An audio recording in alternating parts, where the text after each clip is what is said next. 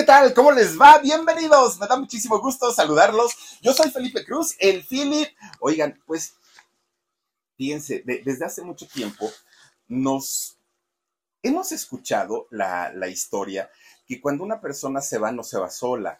Y eso nos lo han contado desde nuestros abuelos, bisabuelos, nuestros padres, siempre dicen, ah, caramba, ya hubo un deceso, ahora a ver quién sigue. Porque normalmente pues es así la situación, ¿no? Y en el caso de, de lo que ocurrió hoy, esa regla se cumple y se cumple a cabalidad. Miren, muere esta figura importante en el espectáculo de México, que para algunos no fue una gran cantante, que para algunos no fue una gran actriz, y sin embargo un figurón en el espectáculo sí lo fue. Una mujer que además de todo, bueno, bravía ella, ¿no? Muy, de carácter tremendo, tremendo. Imagínense nada más para pararse un día e ir a darle serenata a su rival de amores, a su contrincante, pues no era cosa fácil, doña Irma Serrano. Recién había fallecido Después apenas, oigan, estábamos así como tratando de entender las cosas cuando ahora de pronto don Ignacio López Tarso, con 98 eh, años, también eh, pues nos deja, ¿no? Se va este gran actor, bueno, ¿qué podemos decir de don Ignacio que nos haya dicho? Un, un tremendo, tremendo actor y ahora pues amanecimos de hecho con esta terrible noticia, con esa triste y desafortunada noticia que también doña Rebeca Jones había fallecido, había partido de este mundo el día de hoy a los 65 años de edad. Yo creo que a muchos o a la gran mayoría nos agarró como, como en curva, porque sí, aquel 8 de marzo, apenitas, oigan, apenitas, que andaba haciendo la promoción de, esta película, y no me acuerdo cómo se llama la película, pero estaba haciendo la, la promoción y recordemos que la vimos a doña Rebeca muy muy, muy, muy, muy, muy delgadita, pero con una sonrisa que, bueno, podía contagiar a quien fuera y además llenaba, ¿no? Llenaba la pantalla doña Rebeca Jones con, con, con esa sonrisa y esas ganas de vivir, además de todo. Creo que fue un, un golpe bastante, bastante fuerte para muchos verla tan desmejorada, sí, pero a la vez era como decir, caramba, si doña Rebeca con esa situación de salud que seguramente no era nada agradable, tenía ese ánimo y tenía esas ganas de trabajar, bueno, yo creo que los problemas de cualquiera de nosotros podrían quedarse incluso pues más chiquitos. Resulta que doña Rebeca sí tenía 65 años de edad y fíjense que de acuerdo a lo que se sabe hasta el momento es que ella se fue tranquila, es que ella se fue en paz, es que ella se fue dejando todo preparado, además de todo. Porque yo creo que cuando se tiene una, una enfermedad como, como lo es el cáncer, que se sabe que es una enfermedad terminal, sí, muchas personas logran recuperarse, muchas personas logran salir adelante, pero cuando la situación ya está muy avanzada, que era el caso de doña Rebecca Jones, obviamente es mucho más complicado que esta recuperación pueda darse en determinado momento. Siete años estuvo luchando doña Rebeca Jones contra este cáncer de ovario que la estuvo martirizando prácticamente desde el año 2017, que es cuando le dan este diagnóstico. ¿Y cómo es que le dan este diagnóstico? ¿Cómo es que ella se entera? ¿Qué síntomas tuvo? ¿Por qué tuvo que, recurrir al médico? Ahorita se los voy a platicar, pero fíjense nada más. Ella parecía, después de haber eh, recibido sus quimioterapias, y de hecho fue el, haber recibido eh, sus quimioterapias la razón por la cual ella tuvo que salir a decir, sí, efectivamente, estoy padeciendo esta enfermedad, ya me están dando mis, mis quimioterapias, pero porque ya, ya no tenía cabello. Entonces, fue como decir, tengo que decirlo, porque ella no le gustaba hablar de eso. Para doña Rebeca era lo más importante su público, su trabajo, obviamente su familia, su hijo Maximiliano y su grupo de amigos. Después de ahí al público, ella le tenía tanto respeto que decía, no tengo por qué preocuparlos y no tengo por qué enterarlos. Pero ya en el momento en el que doña Rebeca se vio tan, tan, tan eh, complicada en la cuestión de salud, tuvo que salir a decirlo casi un año después de que ya le habían eh, dado sus quimioterapias a, a doña Rebeca. Algo que hay que decir es que ella nunca le tuvo miedo ni a la muerte, ni al cáncer, ni a nada. Ella siempre se mostró como una mujer valiente, fuerte, inteligente, muy atrevida y muy aguerrida, aparte de todo. Un temperamento muy fuerte, el de doña Rebeca, era una mujer de verdad de, de, armas tomar, una mujer que no se dejaba de nada ni de nadie, y de ahí que muchas, en muchas ocasiones salía de villana en las telenovelas, porque obviamente pues ese temperamento le, le alcanzaba, ¿no? Le ayudaba muchísimo. Fue justamente don Alejandro Camacho, quien fue su esposo durante 26 años, y en esta madrugada, por ahí de la una y media, dos de la mañana, eh, en la hora de la Ciudad de México, es cuando eh, publica este desafortunado eh, suceso, ¿no? Este hecho que le había quitado la vida a doña Rebeca Jones. Ellos estuvieron juntos casi 20, bueno, estuvieron a punto de cumplir 26 años de, de matrimonio y sin embargo en un momento dejaron de ser pareja. ¿Por qué sucedió eso? También se los voy a contar. Fíjense que la vida de Rebeca Annie Jones Fuentes Verain fue una, una vida bastante, bastante dura, fuerte, porque miren, hasta bombas estuvieron implicadas en la vida, bombas, bombas de, de, explosión, explosivos pues, estuvieron implicados en la vida de doña Rebeca Jones. El, padre de ella eh, fue un hombre norteamericano, sí, un gringo, empresario, aparte de todo, don Gordon Jones. Fíjense que este señor, don Gordon, era un, un hombre muy bueno, para empezar tenía su buen dinerito, ¿no? Él tenía su empresa, pero además de todo, le gustaba tanto el arte a don Gordon que resulta que él pintaba pintaba, pero, pero no de brocha gorda, ¿no? Lo cual no tiene nada de malo, sino más bien él hacía sus dibujos en óleo, sus pinturas, hacía cuadros, pero lo hacía solamente como uh, parte de hobby, ¿no? Era, era, como, como para entretenerse nada más, pero además le encantaba hacer publicidad, él era un gran publicista, Don Gordon. Bueno, siendo norteamericano, un día conoce a una mexicana, una mexicana que además era profesora, ¿no? En, en una escuela guapetona. Y, miren, no es por nada, pero las mujeres mexicanas que tienen ese sexapil, que son mujeres sensuales, que son mujeres provocativas, por naturaleza, por, porque tampoco es que lo hagan adrede, pero que tienen este no sé qué, qué, qué sé yo, son un, un punto de, de, mm, ¿cómo les podemos decir? De atractivo para la mayoría de los hombres extranjeros, la gran mayoría europeos, eh, estadounidenses, canadienses, para, para los hombres extranjeros ven a las mujeres mexicanas como, órale, ¿no? O sea, son muy bellas, pero además son muy, muy, muy temperamentales las mujeres. Entonces conoce a esta profesora llamada Leonor Fuentes y resulta que empiezan pues con el coqueteo, con el romance, con todo esto y terminan casados, fíjense nada más. Entonces, resulta que don Gordon le dice a doña Leonor, oye, hay un pequeño problemita. Yo tengo mis empresas y tengo mi trabajo y tengo mi familia y tengo mis amigos allá en Estados Unidos. ¿Qué vamos a hacer? Y entonces la profesora, doña Leonor, dice, bueno, yo también tengo a mi familia allá, yo también tengo mi trabajo allá, yo también tengo todo, pero pues me quise casar.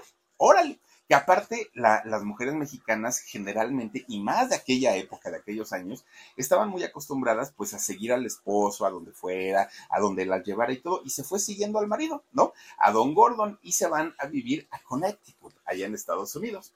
Allá estuvieron durante un tiempo, pero fíjense que de repente, pues ahora sí que fue como, pues una, cosa de, de casualidad. Resulta que por ahí de los años 50, la familia se viene a vivir a México y llegan específicamente a la Ciudad de México. Bueno, algunos de los seis hijos que tuvo este matrimonio, algunos de esos seis muchachos nacieron en Estados Unidos, pero la cuarta hija, que en este caso era Rebeca, ya nace en el Distrito Federal, ella nace, ¿no? Eh, ella nace en la Ciudad de México. Bueno, llegan a establecerse eh, toda la familia que aparte traían su dinerito, no eran una familia de bajos recursos para nada, no, no, no, nunca lo fueron, y todos los niños, los seis chamacos, pues eran traviesos, juguetones como cualquier otra familia, pero con buenos recursos. Les tocó, pues afortunadamente, tener una, una vida sin carencias económicas, tenían los juguetes que querían, los llevaban a, los diferentes lugares que ellos eh, querían. No, no fue una vida de privaciones para ellos. Bueno, algo que les enseñó Leonor eh, a sus hijos fue indiscutiblemente ser independientes. Eso sí, ¿no? Les decía, a ver, niños y niñas, pues ahora sí que lo primero es que no necesitan depender de nadie. Y si son mujeres, menos de un hombre. Es lo que menos necesitan. Ustedes lo que necesitan para ser felices son ustedes mismos. Y así empiezan a crecer los seis chamacos. Los seis tenían pues esta idea de, de no depender de nadie, ¿no? Rebeca más. Bueno, pues resulta que Rebeca veía pintar a su papá, a don Gordon, ¿no? Que sacaba los pinceles y estaba haciendo arte. Ella siendo niña fue una niña muy cercana a su papá y entonces llegaba y le preguntaba, ¿y qué estás haciendo? Y se le, se le sentaba en sus piernas, ¿no? Y enséñame y todo. eso la fue acercando poco a poquito a Rebeca a eh, el mundo de las artes. Fíjense que Rebeca eh, comienza tanto a querer, pues, dedicarse a lo mismo que, su papá. Le gustaba la música, le gustaba la pintura, pero algo que le quería o que quería ella eh, hacer era convertirse en una gran actriz, porque ella, pues, obviamente veía programas de televisión, la llevaban al cine, la llevaban al teatro, a, a todos lados, y ella quería convertirse en una actriz. Bueno, Digamos que la, vida de, la familia Jones estaba perfecta en México. Vivían en una buena colonia, tenían lo necesario, eh, estaban los cuatro, los seis chamacos, ¿no? Y aparte la mamá y el papá, que doña Leonor, después, ya cuando se convierte en, mamá y en esposa, deja su carrera de, de, profesora para dedicarse en cuerpo y alma al cuidado de la familia y al cuidado de sus hijos. Bueno, de repente un día les iba tan bien, pero tan bien a toda la familia, que resulta que un día llega, eh, se escucha como que llegan a dejar algo en el buzón de la casa, ¿no? Ah, es pues una carta, llegó el cartero, todavía silbó, fíjense ustedes, silba el cartero y dijeron, pues ya llegó una carta. Cuando la van a abrir era una cajita que no le encontraban forma. Y entonces Don Gordon fue y dijo, a ver, ¿qué, qué, es esto, no? No había Mercado Libre, ni había ninguna de esas tiendas este, virtuales, ¿no? Y entonces checa Don Gordon qué era lo que había y resulta pues que no le encontraban y no le encontraban y la lleva la policía. Bueno, pues resulta que esto que les habían dejado en su buzón era un explosivo, una bomba, así como lo oyen ustedes, era una bomba. Y la policía inmediatamente le dijo a don Gordon, ¿sabe qué? Saque a su familia de esta casa porque usted debe tener unos problemas terribles, alguien no lo quiere, alguien quiere terminar y no solo con usted, sino con toda su familia. Híjole, pues don Gordon, miren, agarró lo poquito que tenía y vámonos, se fueron para, para, iban, su idea de ellos era regresar a Estados Unidos, era lo que querían. Pero resulta pues que como salieron de rapidísimo, tuvieron que hacer una, una parada en Tijuana. Llegan a Tijuana y cuando, cuando están ahí empiezan a revisar todo el papeleo, ¿no? Todo lo que eh, tenían que hacer de trámites para regresar a su país de, de Don Gordon que también hay que decir que en ese momento no existía, por decreto presidencial de aquí de México, no existía la doble nacionalidad. Hoy ya la hay, ¿no? Pero en esos años no. Y entonces Rebeca con sus hermanos menores, ya sus dos hermanitos menores ya eh, habían nacido aquí en México. Y resulta que Don Gordon, viviendo aquí en México, pues dijo, ah, yo no necesito papeles y ya nunca me voy a regresar dejó, eh, pues ahora sí que hacerse viejos sus papeles, los papeles de sus hijos, de los, de los que nacieron en México, no los arregló y entonces cuando quieren cruzar la frontera hacia Estados Unidos, a pesar de que los hijos mayores eran eh, residentes, bueno, ciudadanos estadounidenses porque habían nacido allá. Don Gordon, aparte de todo, pues era estadounidense y se había casado allá con, con doña Leonor, pues ¿qué creen que no los dejan pasar? No, no, no, no, no, ¿cómo creen? Ustedes regresense, ¿no? Pues son mexicanos, van de regreso. Bueno, pues ¿qué creen que hizo don Gordon con la desesperación y la angustia de, de no saber qué hacer?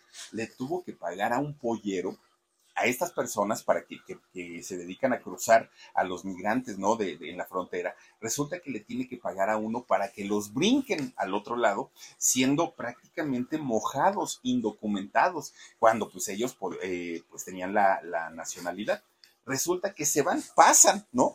Iban muy asustados por aquel eh, hecho de lo de la bomba. Resulta que pasan a Estados Unidos y dicen, ¿y ahora qué? ¿No? No tenemos casa, no tenemos familia, no tenemos nada, absolutamente nada. Bueno, llegan a vivir allá California, pues lo más cercano, ¿no? Llegan al estado de California y se quedan a vivir en Laguna Beach. Llegan a este lugar y fíjense que la vida les cambió de la noche a la mañana, porque en México tenían una vida hecha, tenían una vida resuelta, no tenían ningún tipo de carencias, todo les iba maravillosamente bien. Pero resulta que en Estados Unidos don, don este Gordon, pues ya no era el gran empresario, no tenía papeles, para rentar una casa, bueno, tuvieron que batallar mucho, para aquel momento Rebeca ya tenía 16 años, bueno, a empezar de cero, literalmente a empezar de cero. Ya no había forma, no había manera de recuperar nada de lo que, de lo que habían dejado en México y Rebeca Jones tiene, junto con sus hermanos mayores, que comenzar a trabajar para poder ayudar a la familia y además pagarse sus estudios ya dejó de ser la niña mimada, la niña bien, la niña consentida. Ya no, eso ya no existía, ¿no? Ahora era una muchacha que necesitaba trabajar sí o sí, porque de otra manera no iba a poder conseguir hacer sus estudios, que era algo que ella quería. Pues resulta que Rebeca empieza a buscar trabajo en donde pudiera, ¿no? Porque además, les digo, no tenía documentos. Eso lo arreglaron mucho tiempo después. Resulta que Rebeca, sin hablar inglés, porque no lo hablaba eh, de, una manera fluida, y como pudo, encuentra trabajo. Fíjese que encuentra un eh, trabajo como mesera, como, como camarera, en un lugar llamado el Víctor Hugo. Así le decían, ¿no? El Víctor Hugo, que era un lugar de hamburguesas, como de comida rápida, ¿no? el, el Víctor Hugo, quién sabe si existe al día de hoy. Y resulta que ahí le dicen, mira, chamaca, tú puedes ganar muy buen dinerito, muy buenos dólares, pero tienes que vestirte bien sexy, eh, salir con una minifaldita, pues ahora sí que, pues, para llamar la atención del cliente, te van a pedir más cosas y te van a dejar mejores propinas. Y eso lo hace Rebeca Jones, ¿no? Comienza a trabajar como camarera ahí en el Víctor Hugo y fíjense que ese trabajo lo, lo estuvo haciendo durante mucho tiempo y gracias a eso pudo terminar su high school allá en, Estados Unidos. Allá no existe, gracias. Este, fíjense que pudo terminar su, su, trabajo allá, perdón, su escuela, su high school allá en Estados Unidos y todavía logra entrar a la universidad de allá de, de California y estudió dos años en, en, la universidad. Es decir, Rebeca, pues siempre una mujer muy trabajadora, mucho, mucho, muy trabajadora. Bueno, pues resulta que ya para ese momento, estando en la universidad, ya hablaba perfectamente el inglés. No, hombre, ella estaba, pero miren, resuelta a convertirse, pues ahora sí, igual que su papá, en una gran empresaria, ¿no? Porque ella estaba estudiando, su, vida iba maravillosamente bien. Resulta que de repente un día, Rebecca Jones dijo, hay algo que me dice que yo no tengo que estar en Estados Unidos y ni siquiera sé qué es, pero algo me llama y me llama a mi país, me llama al lugar donde yo nací. Y entonces habla con sus papás y les dice, papás, tengo una intuición. Ah, pues yo creo que todos hemos tenido una. Le dijeron, no, no, no, pero mi intuición va más allá yo sé que tengo que regresar a México. No, ahí fue donde el papá empezó pues a ponerse muy mal. ¿Cómo crees? México es un país peligroso, por eso nos venimos de allá y mira que nos iban a, este, hacer explotar la casa y todo el rollo, ¿no? Pues Rebeca les dice, es que quiero convertirme en una actriz, es algo que nunca, nunca he dejado de, de anhelar, es algo que yo siempre he querido hacer y sé que en México me va a dar la oportunidad para poder hacerlo. Aquí no, y miren que estaban en California, le quedaba pues ahí de, muy cerquita para irse a Los Ángeles, a, desde Los Ángeles a Hollywood y todo, y no, ella dijo, me voy a México. Bueno, pues resulta que el papá le dijo, ok, ¿no? Don Gordon le dijo, está bien, vete, pero te vas a la casa de tu tía, bueno, de tus tíos, ¿no? Pero y resulta que en México tenía su casa ahí en, una colonia, no me acuerdo si era la Condesa o en qué colonia, pero ahí vivía doña Fernanda Villeli. ¿Quién era doña Fernanda Villeli? Era la hermana, nada más ni nada menos, que de doña Leonor. Y eh, doña Fernanda, que se había casado, ella siendo mexicanas, se había casado aquí, empezó a, a trabajar y le gustaba mucho la escritura. Ella escribía y escribía y escribía a doña Fernanda. Bueno, pues Fernanda, en algún momento, la tía de Rebecca Jones, entra a trabajar a Televisa, ¿no? Pero en la Televisa de los años 70, imagínense ustedes, ¿no? Pues ahora sí que cuando Televisa empezaba con ese despunte tremendo a convertirse en una, pues en una empresa muy grande. Y resulta que a Fernanda le empiezan a dar diferentes cargos para que ella escribiera historias que después, ah, miren, ahí está, que después se convertirían en grandes telenovelas. Nada más para que nos demos una idea de quién era esta mujer. Bueno, ella, Fernanda Villeli, escribió El Maleficio aquella historia que protagonizó don Ernesto Alonso, Jacqueline Andere, bueno, ya se imaginarán, ¿no? Eh, eh, esta telenovela. Bueno, esta mujer Fernanda era tía de, Rebeca Jones y entonces su papá le dijo, sí, sí te puedes ir, pero te vas a la casa de tu tía Fernanda y ahí te me quedas y que ella te ayude, pues quiere ser actriz, eh, ¿quién mejor que ella que está trabajando en televisión? Y sí, efectivamente, ay, miren el maleficio, no, no, no, y falta el cuadro de, ah, no, ahí está el cuadro, mira, de Enrique de Martino, ay, Dios mío. Bueno, pues resulta entonces que eh, la tía, una vez que va a recoger al aeropuerto a, Rebeca, le dice, mira hija, lo primero que tenemos que hacer es ver la posibilidad de que puedas entrar al Centro de Capacitación de Actores de Televisa, que este centro no era el CEA, era el antecesor del CEA. ¿No? Y entonces le dijo, si yo puedo y si está en mis manos, te voy a llevar al, al centro de capacitación de artistas, de actores, ahí en Televisa. Y Rebeca dijo, sí, obviamente de esta mujer, ¿no? Eh, era una mujer tan, tan importante, Fernanda, que le dijeron que sí a Rebeca y comienza a estudiar. Comienza a estudiar, pero Rebeca dijo, yo no me voy a quedar ahí en la casa de vicios todo el tiempo. Busca la manera de independizarse. Entonces Rebeca hace amistad con una muchacha, una europea, eh, con, una jovencita, se hacen amigas, ¿no? Alemana, por cierto, eh, esta muchacha. Entonces se ponen de acuerdo. Un mes nada más vivió en la casa de su tía Fernanda y después de ese mes empiezan a buscar un departamento para rentar. Lo que hoy son los romis, imagínense en aquellos años. Se va a vivir eh, esta muchachita alemana con Rebeca a un departamento en la Condesa, que bueno, la Condesa, una colonia de muy buen nivel aquí en, en México, en la Ciudad de México. Resulta que llegan a vivir ahí, ahí juntas y bueno, el trancazo de tener que pagar renta, luz, agua, comida, pasajes, no, hombre, pues es que ellas, ellas pensaron, no, va a ser facilito, ¿no? Pues no. Resulta que Rebeca, para poder ir a, estudiar allá a Televisa, se iba en metro, se iba en camión, se iba en la combi, porque pues no alcanzaba el dinerito, ¿no? Pues ahora sí que por más que lo estiraba, nomás no le alcanzaba.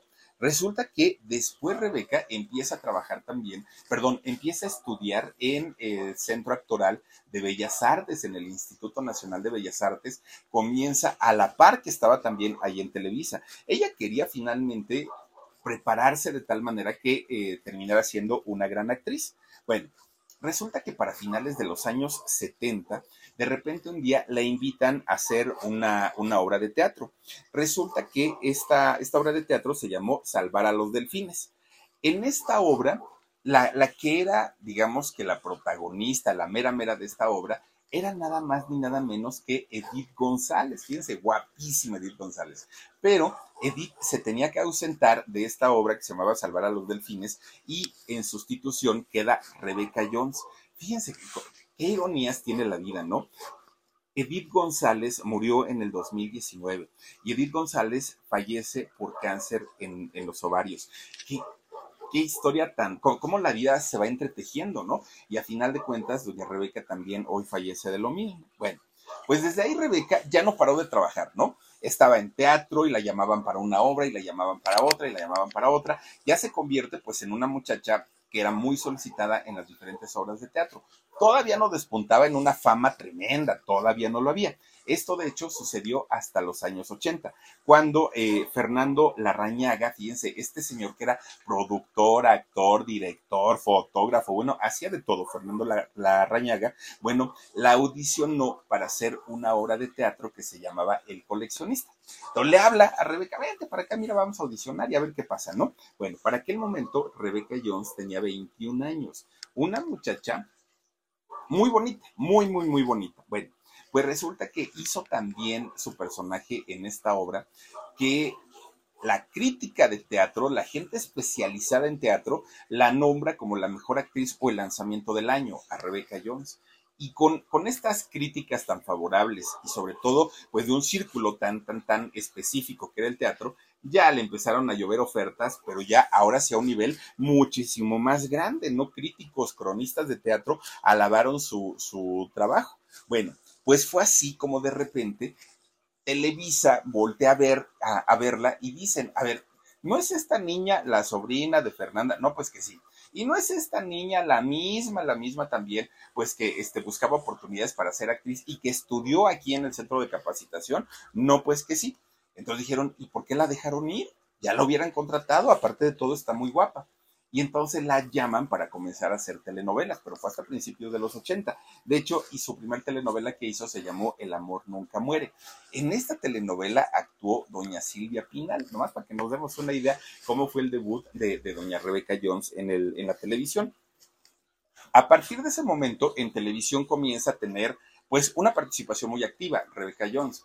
Sí, tuvo mucho que ver su tía, el apoyo, el nombre de la tía, lo que ella hacía, tuvo mucho que ver, pero si Rebeca no hubiera tenido su propio talento, pues por más palancas, por más tía, por más lo que quieran, no hubiera hecho carrera, ¿no? Pero gracias al talento de ella, poco a poquito, pues sí, eh, comienza a, tener eh, este tipo de, de llamados, ¿no? En la televisión. De repente un día le dicen a su tía, oye, necesitamos, tenemos una historia, necesitamos que la escribas. Ahora sí que pues, tú, tú, te encargues de todo eso. Esa historia se llama El Maleficio. Y entonces la tía Fernanda dice, ok, yo le escribo, solamente les voy a pedir algo, y ya que la, van, la, la vamos a hacer, yo la voy a escribir, pues voy a escribirle también un personaje para mi sobrina, para Rebeca. ¿Qué dicen? ¿Se puede o no se puede? Ah, pues que se pueda. Al fin, de, al fin y al cabo, pues Rebeca es muy talentosa. Y Rebeca sale en El Maleficio, que bueno, fue una telenovela de, de como artes ocultas, de, de todo, lo que tiene que ver, brujería, hechicería, este, bueno, Recuerden que en, esta telenovela, sí, mucha gente comienza a ubicar a don Ernesto Alonso como un eh, como sacerdote de eh, una, una iglesia satánica. ¿Por qué? Porque todos los elementos que salían ahí en el maleficio todos los elementos eran elementos que en la vida real sí se llegan a utilizar para ceremonias satánicas. Entonces todo el mundo decía, claro, don Ernesto sabía perfectamente todo eso. ¿Por qué? Pues porque eh, él conoce sobre este tema. Todavía no vamos hasta allá, está Marcito.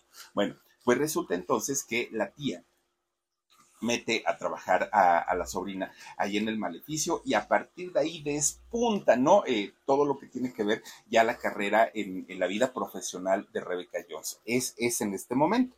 Bueno, en 1985 le dan su primer protagónico a Rebecca Jones, El Ángel Caído. Y desde ese momento, bueno, ese rostro tan, tan agradable de, esta actriz, pues comienza a ser muy conocido. Pero los productores de Televisa se dan cuenta que tenía un carácter tan, tan, tan especial, muy especial, doña Rebeca, de pocos amigos, como decimos en México, de pocas pulgas, pues resulta que dijeron, no, no, no, no, no, creo que le va mejor como villana, como villana puede ser una mujer que sí puede dar muchísimo, muchísimo. Bueno, pues resulta que como actriz Rebeca ya estaba consolidada, ya le daban papeles muy importantes, pero además los productores se van dando cuenta que era una mujer muy sensual, que era una mujer muy sexy y tenía un tono de voz bastante, bastante seductor, Rebeca Jones. Bueno, pues resulta que muchos caballeros comienzan a caer en las redes de Rebecca Jones, ¿no? Sin que ella se lo propusiera, simplemente si algo la caracterizaba era la elegancia a Rebecca Jones. Eso sí tenía una elegancia tremenda, tremenda. Y fíjense que muchos actores, productores, gente muy importante, le tiraba la onda. Ay, Rebeca, queremos contigo. Ay, Rebeca, que mira. Ay, Rebeca. Y ella nada, nada. Pero de repente se le aparece un muchacho de ojito verde y le sonrió y dijo, Rebeca, de aquí soy. Ya no necesito más, ¿no? Ahora sí que tengo lo que yo necesito. Y resulta que este muchacho, joven actor, muy guapo, era nada más ni nada menos. No, no, no, no era Alejandro Camacho. Resulta que era Humberto Zurita, fíjense nada más, quien después se convirtió en el esposo de Christian Bach, que también muere, ¿no? Ella no murió de cáncer, ella murió de, problemas relacionados a la artritis y, este tipo de cosas. Bueno, pues resulta que eh, Humberto Zurita cae rendido de amor con, con Rebecca Jones, Rebeca ni se diga. Humberto si algo tiene es, es, eh, pues sí, ese porte y tiene esa galanura, sí o sí. Bueno, fíjense que tanto, tanto avanzó el noviazgo de, de, Rebeca y de Humberto que se llegó a hablar de, de boda. Se llegó a hablar de, de, boda porque decían, es que son una pareja de jóvenes, de guapos, de talentosos y esto, y se empieza a hablar muchísimo, muchísimo de, de ese tema. Pero pues obvio, eso no sucedió. No sucedió porque de repente, pues, eh, tanto Humberto, pues comienza a trabajar ya de una manera más, más, más grande y Rebeca también. Digamos que la boda se canceló. Aún así, fíjense que Rebeca siempre se comportó de una manera muy jovial. Creo que nunca la vimos llorar por amor a, doña Rebeca. Y fíjense que tuvo varios novios, ¿no? Varios, varios novios. Bueno, pues resulta que eh, estaba en esa etapa de su vida Rebecca Jones, cuando de repente ella ya viviendo aquí en México, ya trabajando, haciendo telenovelas, de repente un día le hablan de, Estados Unidos, le hablan de allá de California y le dicen que su hermano Mark, que fíjense nada más, el hermano Mark apenas tenía 22 años cuando le hablan a Rebeca y le dicen, Rebeca, tienes que venir porque acaba de ocurrir una tragedia.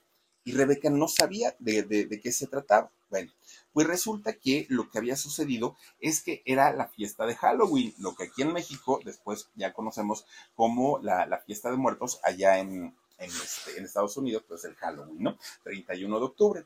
Y resulta que Mark, junto con algunos amigos, eh, fueron invitados a una fiesta de Halloween. Llegan los muchachos allá a, este, a pasar el, Halloween en eh, un, un, lugar bastante, bastante bonito, ¿no? Muy cerca de la playa. Y entonces cuando ven que llega Mark con otros muchachos, resulta que a la hora de la hora no los dejan entrar. No se sabe si no los dejaron entrar porque eran muchos, porque a lo mejor no, no habían sido invitados tantos, no se sabe. El asunto es que simplemente no los dejan pasar a la boda. Bueno, ellos, ¿qué es lo que hacen?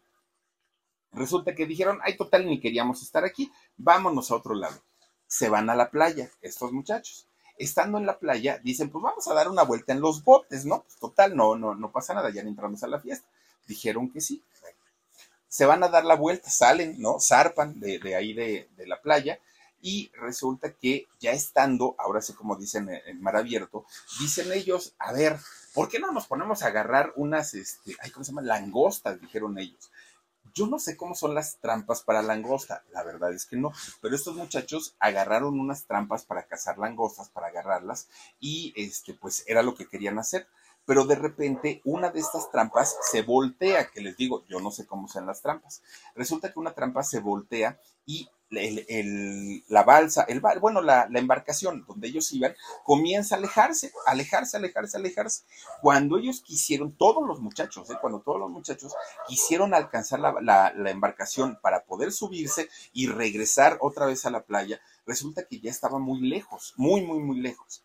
Mark, de solo 22 años, y todos sus amigos comienzan a nadar, ¿no? Pero el problema era que ya estaban muy alejados de, la playa, muy, muy, muy alejados. Y entonces, pues empiezan a batallar, a batallar, a batallar, nada y nada y nada de regreso. Llega un momento en el que Mark le avisa a uno de sus amigos, oigan muchachos, ya estoy fatigado, estoy cansado, no aguanto a dar una abrazada más. Adiós, simplemente dijo adiós y lo, empiezan a ver cómo Mark se empieza a sumergir en el fondo del mar. Imagínense nada más, estos muchachos empiezan a tratar de sacarlo, de ayudarlo, pero bueno, no, no, no lo encontraron. Ya estaban también ellos muy cansados y regresan nuevamente a la playa, pero ya sin Mark, quien murió ahogado hasta el día de hoy, en este 2023, no hay un dictamen certero, un dictamen real de qué fue lo que ocurrió 100% real, porque entre que no los dejan ir a la fiesta o no los dejan entrar más bien a la fiesta, entre que por qué tuvieron que agarrar una embarcación, por qué tuvieron que, meterse a pescar este langosta, o sea, no hay una explicación lógica y que cuadre en todo esto esta situación fue un golpe muy difícil, no solamente para Rebeca, sino para toda la familia, para todos ellos, porque no sabían pues qué era lo que estaba sucediendo, qué era lo que estaba eh, pasando con, la muerte de, de este muchachito de solo 22 años. Bueno, Rebeca estuvo apoyando allá a toda su familia en este proceso pero una vez que termina, ella tenía compromisos aquí en México, tenía que regresar a la televisión y seguir trabajando. Y entonces tuvo que hacerlo. Con el dolor de su alma y de su corazón, regresa a México. Que fíjense, hoy ya están juntos, ¿no? Su hermano Mark y ella.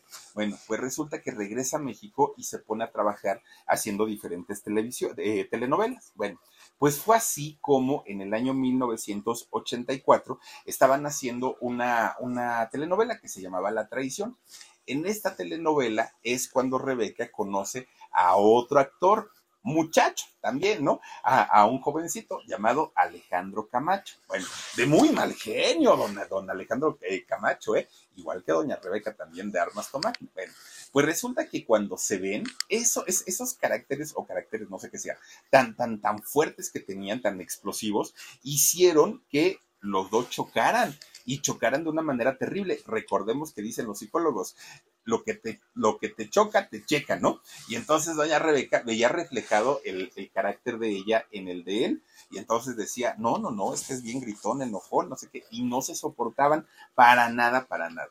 Pero poco a poquito la convivencia, se empezaron a tratar más, empezaron ahí como, como a tener sus, sus acercamientos, hasta que la química empieza a brotar, empieza a surgir. Y cuando les decía el productor, la productora, hay que hacer una escena romántica, uy, no hombre, los dos se pintaban solitos, solitos. Miren, era tan natural la, la química que brotaba en ellos que ya no les quedó de otra más que empezar a, pues ahora sí que a darle rienda suelta a lo que en realidad sentían. El problema era que Alejandro era no, no es que eh, eh, fuera tímido, era, era collonzón, porque le daba mucho miedo que Rebeca con ese carácter y además sabía que no le caía bien, resulta que decía, me va a batear, me va a decir que no, ¿qué voy a hacer si me rechaza? Y entonces iba pasando el tiempo, el tiempo, el tiempo y no se animaba, ¿no? A hablarle. Pues era tanto y tanto y tanto que Rebeca decía, ay, ya, ¿no? Ya, por favor, que se decida, ¿quiere o no quiere estar conmigo? Resulta que en una ocasión Rebeca se anima y le dice, a ver, ven para acá. ¿Te gusto o no te gusto? ¿Quieres o no conmigo? Porque, pues, pues mira, pues la verdad es que tú sí me gustas. Y ya fue como Alejandro dijo, pues sí, la verdad es que sí, empiezan eh, a tener una relación. Mucha gente, fíjense que dicen que en aquel momento eh, pues fue cuando termina su romance con Humberto Zurita y que fue el tercero en discordia, Alejandro Camacho. En realidad no, en realidad eh, Humberto Zurita para aquel momento ya había terminado su, relación con eh, Rebeca Jones y Alejandro Camacho también tenía novia en ese entonces que era doña Alma Muriel, fíjense, Alma Muriel fue novia de, de Alejandro Camacho pero también ya había terminado. En el momento en el que se da el encuentro entre los dos, y ya empieza una relación de noviazgo, ya ni, ni Alejandro ni ella tenían pareja, ya estaban solitos y comenzaron una relación. Bueno, pues ¿qué es lo que hacen? Ellos, siendo actores, trabajadores, jóvenes, dijeron, ah, pues vámonos a vivir juntos, ¿no? Pues total, eso se usa ahora entre los jóvenes. Pues resulta que cuando se entera doña Leonor allá en Estados Unidos, pone el grito en el cielo. A ver, Rebeca, yo no te eduqué para eso, para que te vayas a vivir con un tipo que ni lo conocemos. Primero que venga y nos pida permiso. Bueno, pues le hizo el drama de la vida a Rebeca. Tanto le hizo el drama a su mamá que se casaron. Se tuvieron que casar en 1986. Eh, aquí en México, ¿eh? se casaron por lo civil. Resulta que ese día fue todo tan improvisado, porque no lo tenían planeado, que Rebeca tuvo que ponerse un vestido que le prestó una de sus hermanas y Alejandro Camacho se casó con una corbata que le se quitó su suegro y le dijo, ten, porque mira, no vamos a ir al juzgado así todo fodongo como andas, aunque sea una corbatita, porque todo fue improvisado. Ya después, fíjense que se fueron a casar allá eh, a California, en Estados Unidos, ya en una boda muy formal, ya una, una boda religiosa, estuvo muy, muy, muy bonita. Pero de entrada, sí fue así como que todo, pues digamos que todo muy, muy, muy improvisado. Bueno, pues ya siendo un matrimonio hecho y derecho, resulta que Rebeca, que además siempre quiso ser mamá, siempre soñó con tener una familia, queda embarazada. Rebeca estaba feliz de la vida, ¿no? Porque a, a, final de cuentas, uno de sus grandes sueños en la vida era convertirse en actriz y lo había logrado, pero ahora tener una familia para ella era lo más grande. Bueno, pues resulta que pierde al bebé. Rebeca no logra retener al, bebecito y eh, tiene un aborto espontáneo. Solamente tenía cinco meses de gestación, que ya era un, eh, pues un periodo muy peligroso que ponía en riesgo a Rebeca, además de todo. Bueno, ¿qué fue lo que ocurrió o qué fue lo que había pasado? ¿Por qué se dio ese aborto? Después de cinco meses, cuando se supone que los abortos generalmente ocurren antes de los, de los tres meses, bueno, pues resulta que los médicos, porque tuvieron que revisarla, le dicen a Rebeca que tenía insuficiencia del cuello uterino. Y esto pues obviamente le complicó el, el embarazo a Rebeca. Pasa el tiempo y se vuelve a embarazar. Rebeca, pero ya en este segundo embarazo acude con, con, ginecólogos, con especialistas, que le llevaran un seguimiento de su embarazo de principio a fin, que no la dejaran porque ella quería convertirse en mamá. Fíjense que gracias a eso es que eh, con cuidados extremos, muy, muy, muy extremos, ahora sí logra el embarazo de los nueve meses y nace su hijo, un niño al que le ponen por nombre Maximiliano. Miren, Maximiliano, que por cierto, cuando, cuando nace, fue muy raro porque ni Rebeca ni, ni, Alejandro son rubios, o bueno, Rebeca era rubia, ¿no? Pues los dos digamos que, que, de piel blanca sí, pero no, no rubios. Y resulta que Maximiliano nace rubio, rubio, abuelo seguramente, ¿no? Y conforme empieza a crecer y empieza a pasar el tiempo, Alejandro, eh, perdona, a Maximiliano le dejaban el cortecito, así como del principito, y así le decían, le decían al principito cuando era niño a este muchachito. Bueno, Después de este embarazo de Maximiliano y ya convertida en madre Rebecca Jones, se vuelve a embarazar, porque dijo, no, pues yo quiero la parejita, ¿no? Pero desafortunadamente, ay, miren, ahí está eh, Maximiliano, rubiecito el niño y con su corte de, del principito, ¿no? Bueno, Pues resulta que eh, vuelve a perder a su, a su bebé después de haber tenido a Maximiliano y Rebeca ya no quiso seguir arriesgándose, ya no quiso, eh, pues ahora sí poner en peligro su vida, porque ahora su hijo dependía de ella. Y entonces eh, es como Max se convierte en su único, en su único hijo. Bueno, pues, ah, ¿saben? Alejandro Camacho, él sí ya era papá. Él, de hecho, ya había tenido una, una relación previa. De hecho, su hija, Francesca Guillén, que también es actriz, pues es hija de, otro matrimonio de Alejandro Camacho. Pero en el caso de Rebeca, pues su único hijo es, es Maximiliano. Bueno, pues resulta que para, que, ah, aquel momento era la pareja perfecta, ¿no? Eh, Alejandro Camacho, Rebeca Jones, Maximiliano, trabajadores jóvenes, eh, talentosos, guapos, todo lo que quieran, y, para todo el mundo eran como un ejemplo a seguir. Saben, se convierten como en la pareja de Humberto Zurita y Christian Bach, que todo el mundo decía, órale, ¿no? Pues qué padre pareja, la pareja perfecta. Pero en este caso, fíjense que ellos no sé si cometen el error o no error de, comenzar a trabajar juntos. Comienzan a trabajar en telenovelas, en obras de teatro, se veían prácticamente todo, todo, todo el tiempo. De hecho, hacen por ahí del año 86 esta telenovela tan exitosa que creo yo que a los dos los catapultó a la fama, la de Cuna de Lobos, ¿no? fue una, una, telenovela que, miren, rompió, ¿no?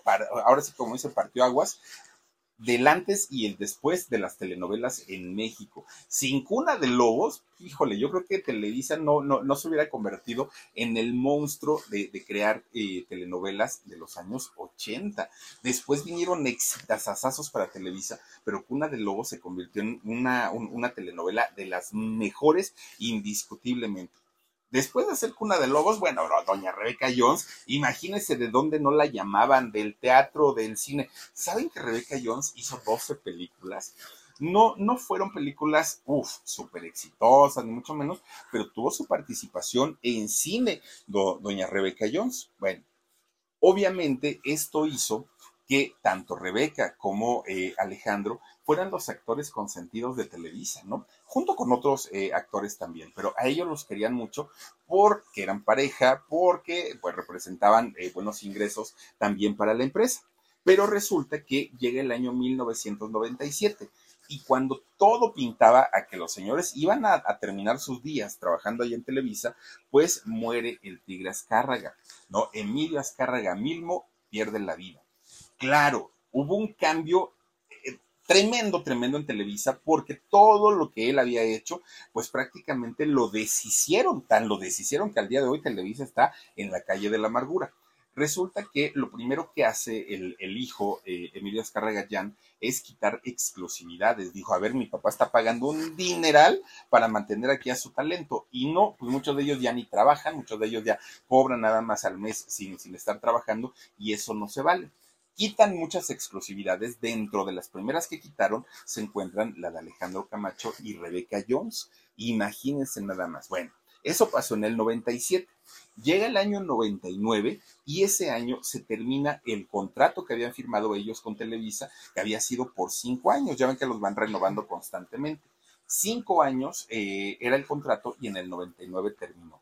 Cuando termina ese contrato, les dicen ya no se les va a renovar otro Ahora, si quieren trabajar con nosotros, va a ser por proyecto, va a ser, pues ahora sí como freelance y ya no tenemos ningún compromiso con ustedes. Lo toman y, o lo dejan.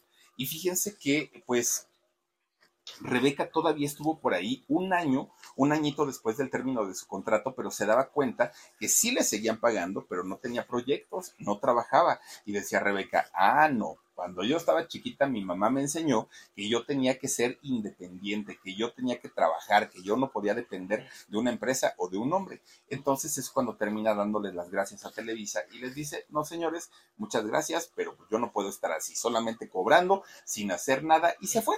Fíjense nada más que para aquel momento ellos ya habían creado una empresa, una casa productora, igualita, igualito que lo había hecho Christian Bach y Humberto Zurita.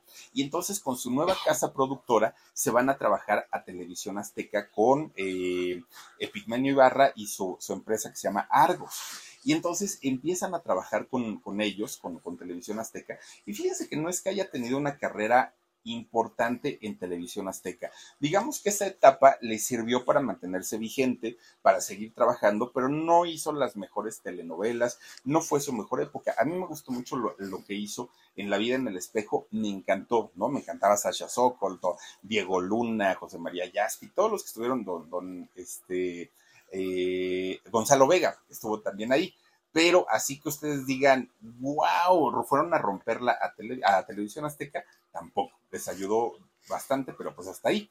Después de eso se fue a trabajar para Miami, se fue a Telemundo, eh, Rebeca, y estuvo ahí trabajando durante algún tiempo. De hecho, hizo por ahí Señora Cero, hizo varias telenovelas, ¿no? Estando eh, ahí en Telemundo. Miren, esa es la de la vida en el espejo.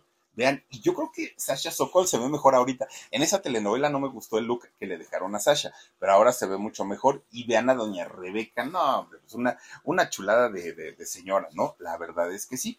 Bueno, pues resulta que eh, estando eh, allá en Miami, Rebecca Jones se entera que ya no había exclusividades en ningún lado. Ahora los actores podían andar de un lado a otro, estar lo mismo en Azteca que en Televisa, andar para todos lados, lo cual a la larga resultó lo mejor, porque ahora tienen muchas más opciones para poder trabajar.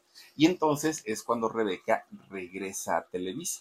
En ese regreso a Televisa comienza a trabajar más, comienza a hacer más telenovelas y lo que nunca le faltó fue trabajo a doña Rebeca Jones lo que quieran, cine, televisión, radio, lo que fuera, siempre, siempre tuvo trabajo. Ahora también, doña Rebeca, ya les decía yo al principio, de pronto sí la llegaba a regar en algunas cuestiones.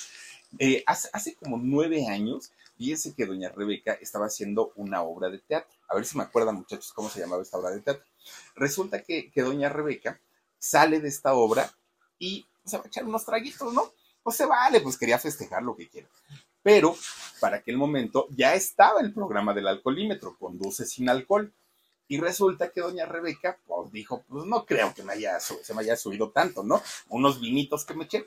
Y se va para su casa, doña Rebeca, que me la apañan, que le dicen a orilla, a la orilla, ¿no? Que la orilla, soplele. Uy, cuando le sopla doña Rebeca, no me emborrachó a los policías. Oiga, ¿cómo se le ocurre, doña Rebeca, venir manejando así? Mire que no sé qué. Llévenme al torito, dijo ella, ¿no? Ya, pues, ¿para qué le hacemos al cuento? Llévenme al torito. La llevan a este lugar que le llaman el torito porque hace muchos años en este lugar existió un rastro donde eh, sacrificaban a los animales, los mataban, ¿no? Para consumo humano. Y después la convierten en, esta prisión preventiva y le, llaman el torito. Bueno, pues miren, todo mundo pues decía, ay, doña Rebeca tan fina, tan elegante, ¿y cómo anda ahora en el torito? Pues resulta que cuando llega, la conocen a Rebeca ahí, pues obviamente una mujer de, teatro, cine y televisión, y todavía el, el, juez cívico le dice, oiga, doña Rebeca, mire, vamos a hacer algo, ¿no? Yo no puedo dejarla ir así nomás como así. Pero si usted ahorita quiere irse, descansar en su casa, pasarse bien, pues, pues, para que se le bajen los traguitos, le llamamos un Uber, que se la lleven, no había Uber, ¿no? Un taxi, que se la lleven a su casa y... El este, curioso caso del perro a la medianoche. El curioso caso del perro a la medianoche era la obra de teatro que estaba haciendo en aquel entonces. Gracias, Dani. Resulta que Rebeca, este, el, el juez le dice, oye, doña Rebeca, pues si quiere, ya después regresa y cumple su, su condena, ¿no? Así que su sentencia. A lo mejor en un horario donde los medios no estén, donde no haya tanta gente, buscamos la manera como para favorecerla, porque eran fans de ella. Entonces Rebeca dijo, ah, no, yo cometí un error y ahora me quedo aquí, indíquenme cuál es mi, mi celda oiga, doña Rebeca, pero es que hay mucha gente y luego los... Uh, usted, dígame dónde está mi celda, denme una cobija porque tengo frío y tráiganme agua para mañana la cruda y con eso, pues se quedó ahí toda la noche doña Rebeca, fíjense, a cumplir, porque ella dijo, si cometí un error, tengo que pagarlo. Eso venía de la educación de su mamá, de doña Leonor, porque ella le enseñó a ser una mujer responsable y ella dijo, ah, no, a mí no me tienen que estar dejando salir, si cometí un error, lo pago, dijo ella, pero acabó en el torito, fíjense nada más. Bueno, pues resulta que todo, todo, todo estaba, pues, digamos, entre comillas, bien, ¿no? Mucho trabajo, una mujer muy conocida, una mujer muy talentosa, pero en lo personal las cosas no estaban nada, nada bien. ¿Por qué? Porque resulta que con su esposo, con, don Alejandro Camacho, las cosas cada vez estaban peor, cada vez eh, estaban, pues de alguna manera, con problemas más fuertes, más severos, y resulta que para el año 2012, eh, pues tratando ellos de, de darse un tiempo para ver si lograban mejorar su relación, se separan, pero se separan momentáneamente. Ellos dijeron, vamos a ver si estamos a gusto solos o si nos damos cuenta que nos hacemos falta y de esta manera pues ya veremos qué es lo que sucede después. Bueno, pues llega este bendito año del 2012 y deciden que no, que ya no había nada que hacer, que se sentían muy a gusto siendo libres los dos y ya estaban pues eh, al, al, final de su relación e inmediatamente los rumores empiezan a, a surgir. Que si había sido infiel ella, que si había sido infiel él, que si él le pegaba, que si, bueno, empezaron a salir una cantidad, cantidad de cosas y eh, de inmediato los dos salieron a decir que no, que en realidad, pues lo, lo que sucede, ah, tampoco salieron a decir que eran el amor, ¿eh? Eso tampoco dijeron, no, no, no, ellos, de hecho, fíjense lo que son las cosas, ¿eh? Doña Rebeca, ella salió y dijo, la verdad yo lo estoy dejando porque ya no lo quiero así. Nada de que desde el amor me divorcio y que nada, nada, nada. Doña Rebeca salió así derechita y dijo, lo dejo porque ya no lo quiero. Así de ese tamaño. Pero dijo, pero también tengo que decirles que él ya no me quiere, por lo menos como pareja, por lo menos como esposa, porque como padre de mi hijo, claro que va a seguir siendo importante.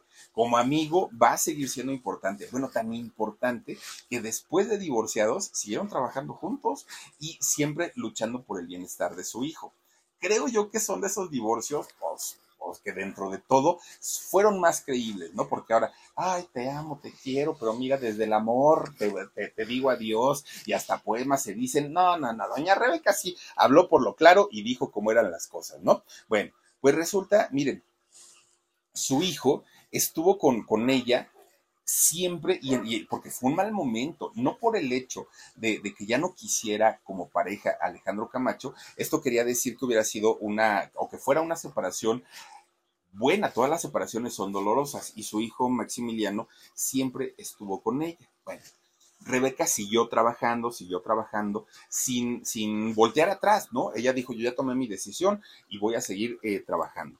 De repente, un día le invitan a hacer una obra de teatro esta obra de teatro que se fue de gira casi, yo no recuerdo haberla visto mucho tiempo aquí en la Ciudad de México, pero sí en provincia fue muy, muy, muy anunciada. Dios mío, hazme viuda, por favor, se llamó esta obra de teatro. Y resulta que la contratan a Rebeca para que salieran a hacer giras prácticamente por, por todo México. Y resulta que estando de gira, era el año 2017 y estando de gira, Rebeca comienza a sentirse mal. De, repente tenía náuseas, de repente se, se, sentía como mareada. Pues ella decía, ay, creo que me dio colitis, ¿no? Pero fíjese que para aquel momento la mamá de doña Rebeca, doña Leonor, recién había fallecido, había muerto la señora. Entonces Rebeca decía, yo creo que es por lo de mi mamá, yo creo que es porque me siento triste, porque pues, no estoy así como al 100, y yo creo que por eso pues me da como este malestar estomacal, ¿no? Pero las cosas no se componían. Y miren, aquí viene lo riesgoso y lo peligroso, porque muchas veces decimos, ay, pues una aspirina, ay, pues me tomo una esto, un lo otro, ¿no? Ahora sí que un, uno sal de uvas y con eso tengo. No. Resulta que, que, doña Rebeca se empieza a poner cada vez peor estando en, en esta gira. Ella pensó que era el estrés, pero resulta que no. Tan no fue así que tuvo que llegar al hospital aún sin quererlo, porque dijo, ya no tengo de otra, ya no aguanto el dolor, me siento muy mal, muy, muy, muy mal, y va al doctor. Cuando llega y, el doctor le pregunta, pues, cuáles eran los síntomas, el doctor no dudó ni un minuto en decirle, Rebeca, tienes que hacerte estudios profundos. Pero doctor, solamente me duele la panza, o sea, es un malestar estomacal, tienes que hacerte estudios profundos. Bueno, si resulta que solo es eso, está muy sencillo y ya puedo yo recetar pero por lo menos tenemos que confirmar que lo que tú piensas que es sea eso y que no vaya a ser otra cosa. Bueno, pues resulta que le tardaron los estudios y cuando al fin se los entregan, efectivamente era lo que el doctor había pensado desde el inicio. Rebeca tenía un tumor en el ovario izquierdo. Fíjense, y aparte de todo, le dijo, Rebeca, eso no es lo peor. Lo peor es que por el tamaño, por la forma, por esto, por lo otro, yo creo que en este momento tienes que comenzar a tomar tratamiento, pero ya, es a la de ahorita. Rebeca en ese momento sí se lo comparte a su hijo, la noticia, a sus amigos más cercanos, pero les pide por favor que no lo hagan público, porque su público que quería tanto no merecían ver a una Rebeca deprimida, triste, en conflicto. No, ella decía, eso me lo guardo yo. Pero resulta que prácticamente de inmediato le empiezan a dar las quimioterapias y eso hace que a Rebeca se le caiga su cabellito. Entonces ya no le queda de otra más que en el 2018 salir peloncita y decir, señores, estoy pasando por esta situación, pero yo sigo trabajando, pero yo sigo siendo mamá, pero yo sigo siendo una mujer muy luchona y no me tengan lástima. No me, no, me estén preguntando, por favor, pues, eh, qué es lo que tengo, cómo me siento, cómo voy. No, hombre, si yo me siento mal, se los voy a decir, pero a mí no me estén teniendo lástima, por favor, porque, este, pues yo no, yo, yo, ahora sí que yo no soy de, de tener lástima. Bueno, pues resulta que aparentemente este, este, cáncer había sido encontrado y detectado en forma y en tiempo, de tal manera que la recuperación de, de Rebeca comienza a darse y la vimos nuevamente trabajar y la vimos nuevamente rellenita de su carita, la vimos bastante, bastante bien.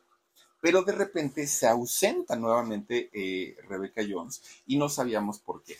Y es cuando don Alejandro Camacho sale a decir, lo que pasa es que no la han visto porque Rebeca recayó en el cáncer. Bueno, Rebeca se le puso furiosa, pero furiosa Alejandro él no era, porque ya no era su esposo, él no era el indicado para salir a dar esta noticia. En todo caso, hubiera sido su hijo. Pero Rebeca no se lo perdonaba, ¿eh? Le puso gritoniza y todo. Y ella decía que no. ¿Y saben qué era lo que más le dolía? Que la gente le tuviera lástima. Era algo que no soportaba. Ella no quería verse como la víctima, como la desvalida, como la de, ay, pobrecita. No, ella decía, yo voy a seguir trabajando hasta el día que pueda. Y de hecho, así lo hizo. Bueno, Todavía, fíjense, el año pasado, Rebecca Jones, ya estando malita, ya estando con este regreso del cochino cáncer, resulta que la contratan en Televisa para hacer la telenovela del Cabo. ¿Se acuerdan ustedes? Bueno, pues Rebeca, muy débil, ya se veía bastante cansada, pero con todo y todo, ella iba, ¿no? Y estaba ahí en, los foros, que es una eh, telenovela de Televisa, ¿no? Con Univision. Resulta que de repente, pues Rebeca ya se veía cada vez más grave en, la cuestión de, su enfermedad, tanto que de repente se sintió tan mal que tuvo que ser hospitalizada en el ABC de allá de Observatorio, que es un hospital, el hospital inglés, es muy bueno. Entonces la internan allá. Obviamente tiene que cancelar su participación en El Cabo, en esta telenovela. ¿Qué es lo que sucede? Que meten en su lugar a Acela Robinson. Esta mujer me encanta, Acela Robinson, porque tiene ah, bueno, es, una mujer de carácter, pero además es, una mujer que, bueno, en todos los personajes donde sale, yo me quedo babeando, ¿no? Con, con ella. Pues resulta que Acela Robinson dice que sí, acepta ser este personaje, con una condición. Dijo, por favor, no saquen el nombre de Rebecca Jones en los créditos de la telenovela. Que siga ella porque ella fue la que inició este personaje y yo solamente la estoy reemplazando. No me interesa que salga mi nombre y miren que los actores y las actrices con ese ego desmedido que luego llegan a tener, decir no pongan mi nombre en una telenovela es de verdad de respetarse y de admirarse. Y en el caso de doña Cela Robinson, eso hizo. No pongan mi nombre, pongan el nombre de Rebecca Jones porque se lo merece, porque es una dama y porque es una primerísima, primerísima actriz. Bueno, Rebeca estuvo hospitalizada, de hecho duró por ahí 10 días en el ABC, le cayó también una infección en, los pulmones y fíjense que incluso tuvo que ser eh, intubada, ¿no? Estando ahí en el hospital, en el, en el ABC. Bueno, pues finalmente logra salir, logra salir de, de, ahí y todavía este año andaba haciendo la promoción de la película, esta última, ¿no? Donde la vimos, la película Nada que ver que cuando la vimos a, doña Rebeca, creo que fue un golpe muy, muy duro para la gran mayoría de nosotros que conocimos a una Rebeca Jones entera, llena de vida, llena de, belleza, de pronto verla tan flaquita, tan delgadita y, pues sí, tan, tan, se, veía tan tierna doña Rebeca y obviamente sabíamos que su salud no estaba en su mejor momento. Pero verla con esa sonrisa, con esas ganas de vivir, con esa energía, con, con, esa, aparte, la voz de doña Rebeca, a pesar de que ya estaba muy flaquitita, fíjense que la voz la seguía conservando con una voz de trueno, ¿eh? Y fíjense nada más, resulta que eh, Rebeca sale todavía a promocionar eh, esta película, ella decía que quería seguir trabajando, incluso de doña Rebeca Jones tomó todo tipo de terapias, desde terapias alternativas, todo lo que le decían que hiciera lo hacía para tratar de recuperar su salud. Incluso se atendió también con, con cannabis, con marihuana, porque los dolores que ella tenía ya eran muy fuertes. Entonces, eh, el, el cannabis ayuda a disminuir el, el, dolor, ¿no? En algunos casos, pero ya estaba tan mal y ya estaba tan avanzado todo que usara lo que usara, ya las cosas estaban muy mal y no le funcionaba nada de lo que usaba. Tan es así que en la madrugada del día de hoy, 22 de, de marzo de este año 2023, pues desafortunadamente pierde la batalla, doña Rebeca Jones ya no aguantó, ya no resistió su cuerpo, porque yo creo que su alma tenía muchas ganas de vivir y de estar con su hijo, pero su cuerpo ya no aguantó, ya no resistió y fíjense que perdió la batalla. Bueno, los servicios funerarios hasta el momento, pues se anunciaron como servicios totalmente privados, donde solamente algunos de sus hermanos que aún viven todavía y su propio hijo van a estar presentes. Seguramente también Alejandro Camacho como parte de su vida y como padre de su hijo, ¿no? Pero resulta que eh, únicamente va a ser privado. ¿Por qué? Porque Maximiliano, aunque ya, ya no es un niño, al día de hoy tiene 33 años, él trabaja siendo DJ, esa es eh, su profesión, pues es un muchacho que no, no tiene una vida pública como la tuvo su mamá, como la tiene su papá. Entonces lo que él pide es justamente que le permitan despedir a su mamá en solitario de una manera tranquilito él y posteriormente se le hará algún homenaje, eh, están buscando un teatro de hecho para poder hacer un homenaje ya con público, ya con prensa, incluso ya con la familia para despedir como, como debe de ser a eh, doña Rebeca Jones. Fíjense que doña Rebeca en, estas, en estos últimos días estuvo preparando a su hijo, a su hijo Maximiliano, para su partida. Lo, lo, estuvo aconsejando, estuvo hablando con él, pero yo creo que por más pláticas que haya tenido con él, oigan, pues era su mamá, o sea, ¿cómo, cómo, cómo, cómo podemos pensar que el muchacho no esté deshecho y no esté triste, ¿no?